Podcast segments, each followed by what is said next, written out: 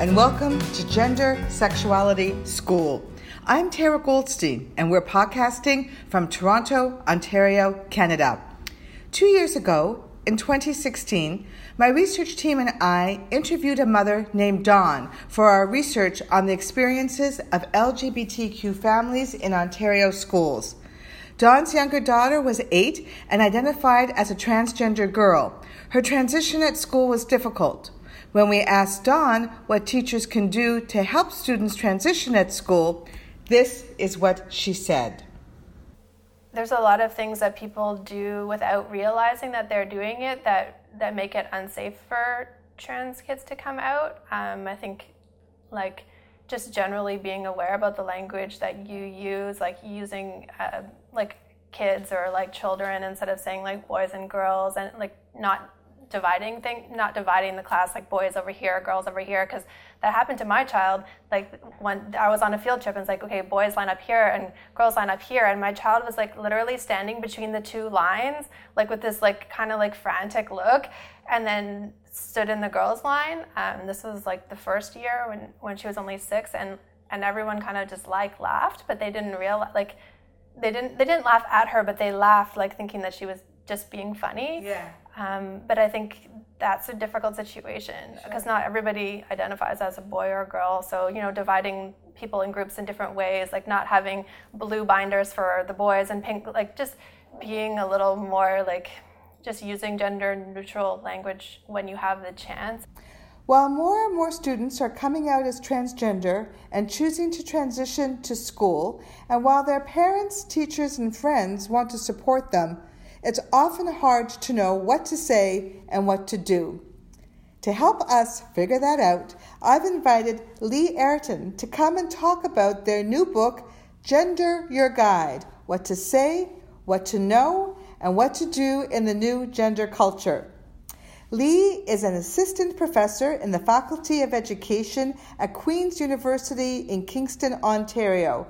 Lee's teaching, research, and advocacy work focus on enabling individuals and institutions to welcome gender and sexual diversity. In 2012, Lee founded They Is My Pronoun, the only Q&A based blog about gender neutral pronoun usage and user support. Through They Is My Pronoun, Lee offers advice and resources to gender neutral pronoun users and allies, including youth, teachers, parents, and coworkers. They are also the founder of No Big Deal Campaign, a social media initiative that helps people show support for transgender people's right to have their pronouns used in everyday life. Lee, welcome to Gender Sexuality School. Thanks, Tara. I'm very happy to be here with you. We're happy to have you here too. In the clip we just heard, Dawn talks about needing to be aware about the language we use in school, like using the words kids or children instead of saying boys and girls. Why is using gender neutral language so important? Well, there's a couple of reasons. Um, the first reason is because it's always good for a teacher to assume that they don't know whether they have transgender students in their class. It's always a good practice to assume that they could, right. but actually that they already do. And it's a good practice to assume that you already have kids in your class who have queer and trans family members, whether that means parents or siblings or extended family members. And it's it's it's always a good thing to do because you actually if you have it in your mind that you already have these folks with you, then you're more likely to a be more welcoming if you don't know, but also set every kid up for the future that you don't know they're going to have. Right? I mean, you you might have queer and trans kids in your class who don't who haven't yet figured that out about themselves but might be questioning their gender their sexuality.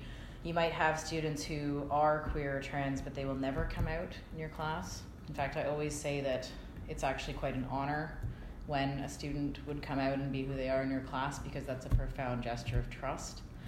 So using gender neutral language avoiding separating your students into sort of gender segregated categories saying hi everybody instead of boys and girls using gender neutral pronouns, particularly they, them, when you talk about people whose gender you don't know, like in a book or a resource, all of these are ways to just keep that door open for whoever your students are. Because I, I often hear um, teachers and uh, people talk about teachers' work in such a way like, oh, if I have a trans student, then I'll do X. Right. But actually, it's a much better and more ethical practice to assume you already do, even if you don't know, because what that means is also always changing. Right. In your book, Gender Your Guide, you talk about the new gender culture. What is the new gender culture? Well, the reason why I use that phrase in my book is because I'm trying to tie together two different things. So I'm what I notice in my own field of education is that there's sort of a body of research on the kinds of stressors that and, and mental health outcomes that students experience across the gender spectrum, things like anxiety and things about sort of role performance and fitting in and, and bullying and all that kind of research. And then over here we have people who focus on on uh, students who self-identify as queer or transgender in some way. And what I'm trying to do is talk about how rigid ways of thinking about and living and sort of enforcing gender on each other actually aren't good for everyone. Right. So in the in the quote unquote new gender culture, what we see are a lot of trans people coming out and being out who don't fit into either of the binary boxes. Right. That includes me. Um, so we've always been here, but coming out and existing in public life is, is fairly recent. The possibility from some of us of being able to do that. So we're seeing an awareness that gender is not as simple as the gender binary, but we're also beginning to see um, an understanding that rigidly enforcing norms of femininity on women or girls or enforcing rigid norms of masculinity on men and boys is also not a good idea. So that's something that we've known in kind of the sociology of education for a very long time, but it's starting to actually inform um, education policy. That there are problems with with um, assuming that girls and boys have particular interests or particular um, abilities or skills or trajectories based on their gender. So all of this for me is the new gender culture like the idea that it's not that it's actually better for everyone if we chill if we chill if we recognize the ways that we um, that we participate in making these categories very rigid and separate right. in everyday life with how we react and respond to each other. And the book has a lot of content on how we do that and also right. how to recognize when you are and how to stop participating in keeping the two categories rigid and intact and separate. But recognizing that that's important to do for all of us. I mean, the ways that women get called out, or what I say in the book, called called into question for not belonging properly in the category of woman. Like if they don't have kids, or if their body shape is a certain way, um, or if they aren't presenting themselves in a way other people think a woman should. Like getting called out and experiencing consequences for that is based on a rigid gender system. And so are the kinds of um, the kinds of everyday discrimination that many trans people face. Right. So let's let's get in there together. Wonderful. If I were to ask you to name three things that are important for teachers and parents to know and do in the new gender culture, what would they be? Teachers and parents. Um, in terms of teachers and parents, can I like, can I do one? Sure. Okay. uh, can I'll do one first, maybe. Great. Um, what's good for parents to do in the new gender culture? And just just to recap, what I mean by that is keeping gender as open as possible. Right and not making everyone beige and not making everyone androgynous, but just opening the door for however boys would like to do boy and however girls would like to do girl, and for also for trans youth too. Um, so, thing, three things parents can do. You can ask questions about your kids' friends and your kids' dates and their interests and their crushes using gender neutral language you can use that's one because right. that indicates that actually you're open to whoever these people are whether they're your kids or they're your kids friends. And you're just letting your kids know right away that no matter who they find interesting and who they want to spend time with all those people are welcome in your home. Right. So you're already putting out that message. You can um, use gender neutral pro- you can use singular they as a gender neutral pronoun to talk about people whose gender you don't know. You can and then you can also model that sometimes we don't know what someone's gender is. We don't know whether someone might like X based on their gender. Right. So it could be an open question what you're going to bring to Sylvia's birthday party because you don't know what Sylvia might like. Right. So we're not going to we're not going to go down the pink aisle. We're going to actually ask some questions and think about something that Sylvia might like for her birthday and not just something that, that is the thing that you bring a girl right. at a birthday party. So I think that just that is all those three things are sort of very are easy ways to welcome in whoever may come and the different ways of gender doing gender that are with us all the time. So that's my three things for parents. Great. And my three things for teachers, um, and again, I just want to say there's a lot in the book. Yes. There's a lot, so this is kind of just the crib notes version. But the three things teachers can do, I think, um, is share your own pronouns. Right. And it cannot, depending on your school climate, it's not always a safe. It's not always a safe bet to invite students to share their pronouns in a public way. Many, I'm sorry to say it, but it's true. Many of our school environments can't support that kind of demand of disclosure from a student, and they can't hold those students safe in the aftermath of that disclosure if their pronoun doesn't match other people's expectations. So I'm not all about let's have a pronoun go around all the time in a public school. Instead, what a teacher can do is just say, Hi, I'm Mr. Smith, my pronouns are he, him at the beginning of the year. Right. And then move through and maybe reiterate at the end of the first class. Like I said, these are my pronouns, and if you have questions about that or you want to talk to me about that, come on down. Right. So, what that does is it provides um, I kind of like to do this little gesture like an antenna's going up. It's like, so the kids for whom that matters will take note and they'll perhaps feel just a little bit more seen and supported. Right.